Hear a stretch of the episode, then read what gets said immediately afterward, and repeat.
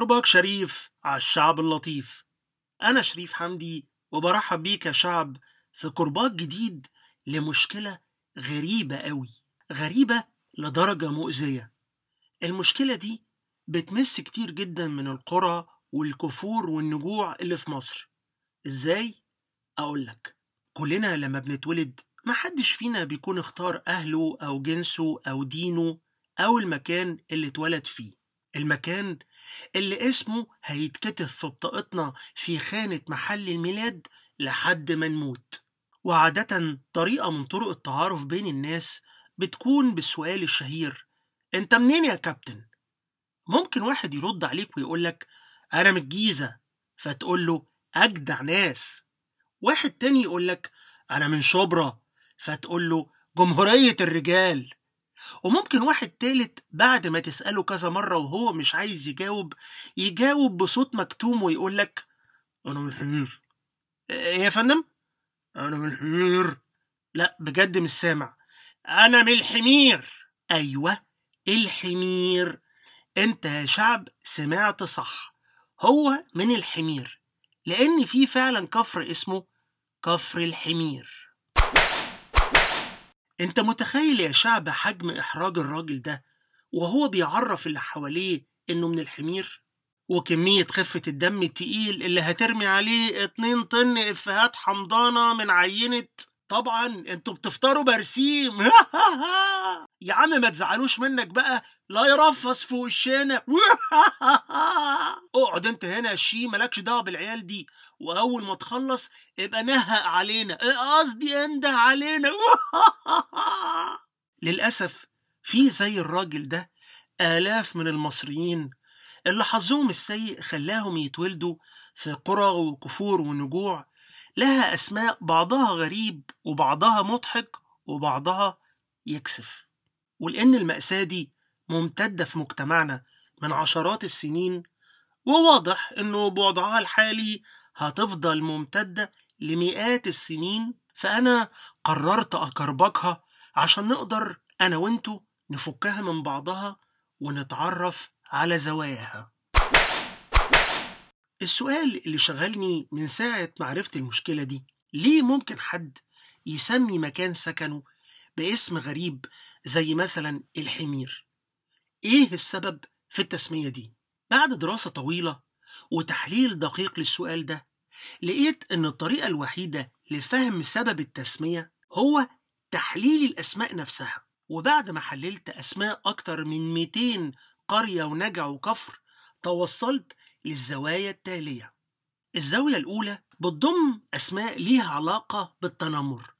يعني تقريبا اللي سمى هذه الأماكن كان عايز يتنمر على أهلها.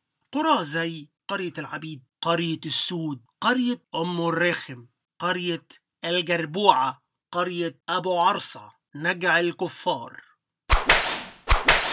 الزاوية التانية بتضم أسماء ليها علاقة بالحيوانات. يعني تقريبا أهلها سموها على اسم حيوانات هم بيحبوها أو بيستخدموها كتير. زي كفر الحمير قرية أبو جاموس قرية ظهر التمساح كفر السحالي. الزاوية التالتة بتضم أسماء ليها علاقة بالأكل. يعني تقريبا أهلها سموها على اسم أكلات هم بيحبوها أو بيعرفوا يطبخوها. زي قرية البتنجانة قرية شم البصل قرية أبو قراميط قرية طاجن الحقيقة أنا شايف إن ممكن يحصل تعاون هايل جدا بين البتنجانة والبصل والقراميط والطاجن طبعا في وجود فرن محترم. الزاوية الرابعة بتضم أسماء ليها علاقة بالغموض. أيوة الغموض.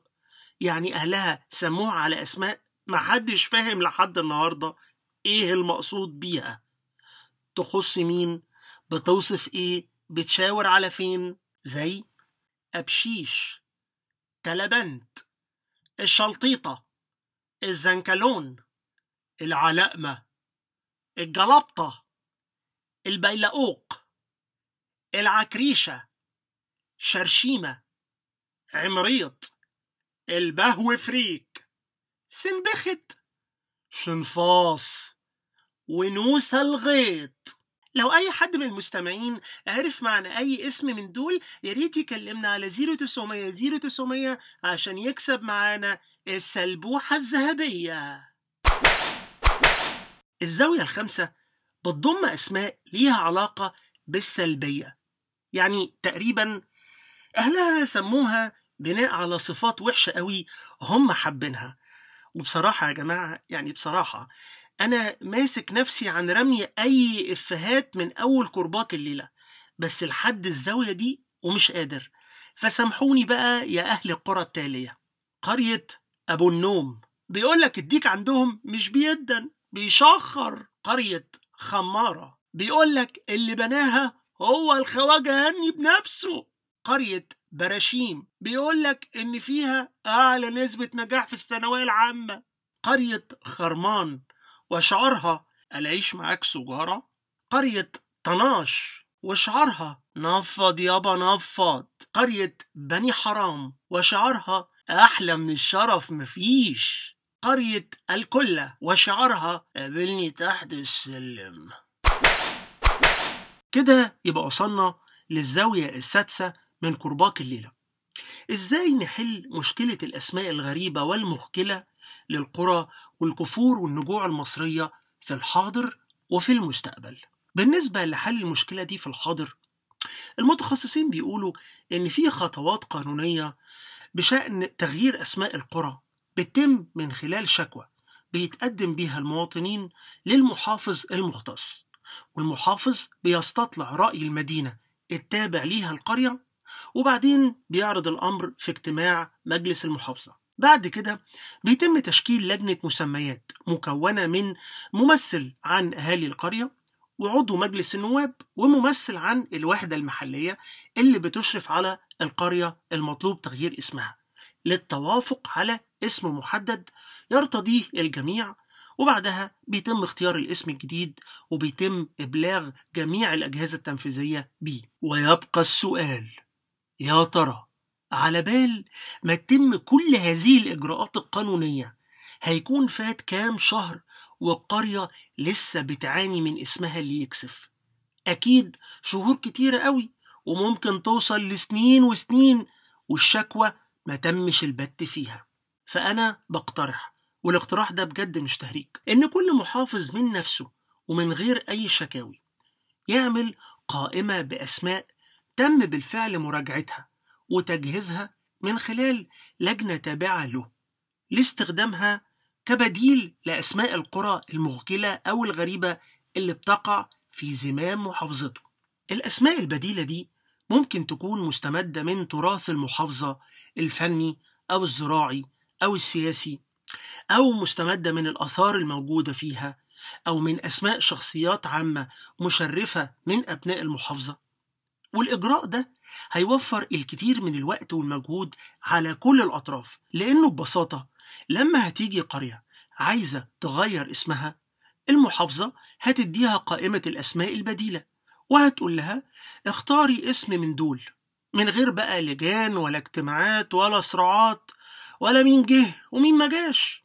طبعا هيطلع حد يقول لي يا عم شريف تغيير أسماء القرى ده موضوع مكلف جدا لأنه هيستلزم تغيير بطاقات عشرات الآلاف من المواطنين.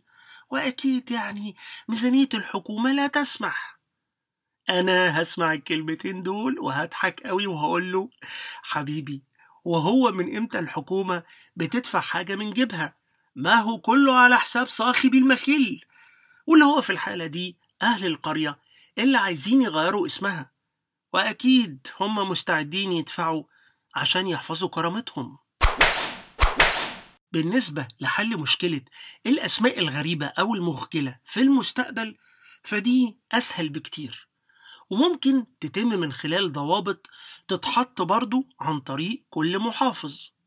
ضوابط بتمنع من الأساس تسجيل أي منطقة أو تجمع سكني باسم مخالف للآداب العامة أو اسم عنصري أو اسم مثير للسخرية. لكن الأهم من كل ده إن الدولة لازم توكل موضوع تسمية المدن والمناطق العمرانية الحديثة اللي هي بتبنيها لشخصيات عندها قدر عالي من الثقافة والابتكار والفن. عشان بقدراتهم دي يقدروا يختاروا أو يبتكروا أسماء جديدة تبعث الفخر والإعجاب في نفوس ساكني هذه المناطق. أسماء تكون بعيدة عن الجمود والتقليدية. يعني يا جماعة ما ينفعش إن كل المدن الحديثة اللي الدولة بتبنيها دلوقتي تكون متسمية على نفس النمط العاصمة الإدارية الجديدة دمياط الجديدة الصالحية الجديدة السادات الجديدة المنيا الجديدة أسوان الجديدة برج العرب الجديدة العاشر من رمضان الجديدة بني سويف الجديدة النوبارية الجديدة الجديدة الجديدة الجديدة الجديدة. يا فندم مش لمجرد إن حضرتك حطيت صفة الجديدة جنب المدينة تبقى كده ابتكرت وجددت في الاسم. ما هو في فعلا دمياط والسادات وأسوان وبني سويف. ليه بترجع تكرر الاسم؟ ما تطلق اسم جديد تماما على المدن الحديثة دي.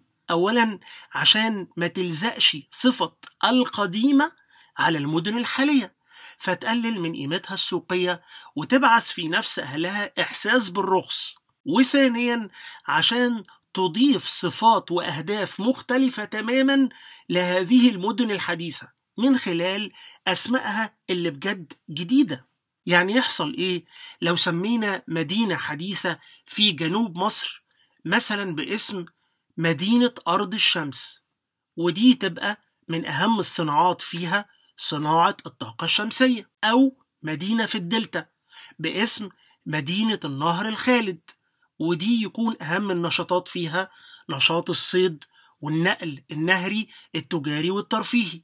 أو مدينة في الشمال يكون اسمها اللؤلؤة ودي تكون أهم نشاطاتها السياحة الشاطئية والترفيهية وغيره وغيره وغيره من الأسماء المبتكرة والجديدة تماما اللي أنا متأكد يا شعب إنك لو قعدت تمخمخ فيها كده وإنت بتشرب فنجان القهوة بتاعك هتطلع لك بتاع مثلا 20 30 اسم جديد. أرجو من السادة المسؤولين الحاليين إنهم ما يكرروش نفس الغلطة اللي وقع فيها بعض أجدادنا وهم بيسموا المناطق السكنية اللي عايشين فيها. عشان ما يجيش علينا وقت في المستقبل ونسمع الحوار ده. انت منين أبو الكباتن. أنا من دمياط الجديدة. آه قصدك دمياط بشرطة. كرباج شريف على الشعب اللطيف.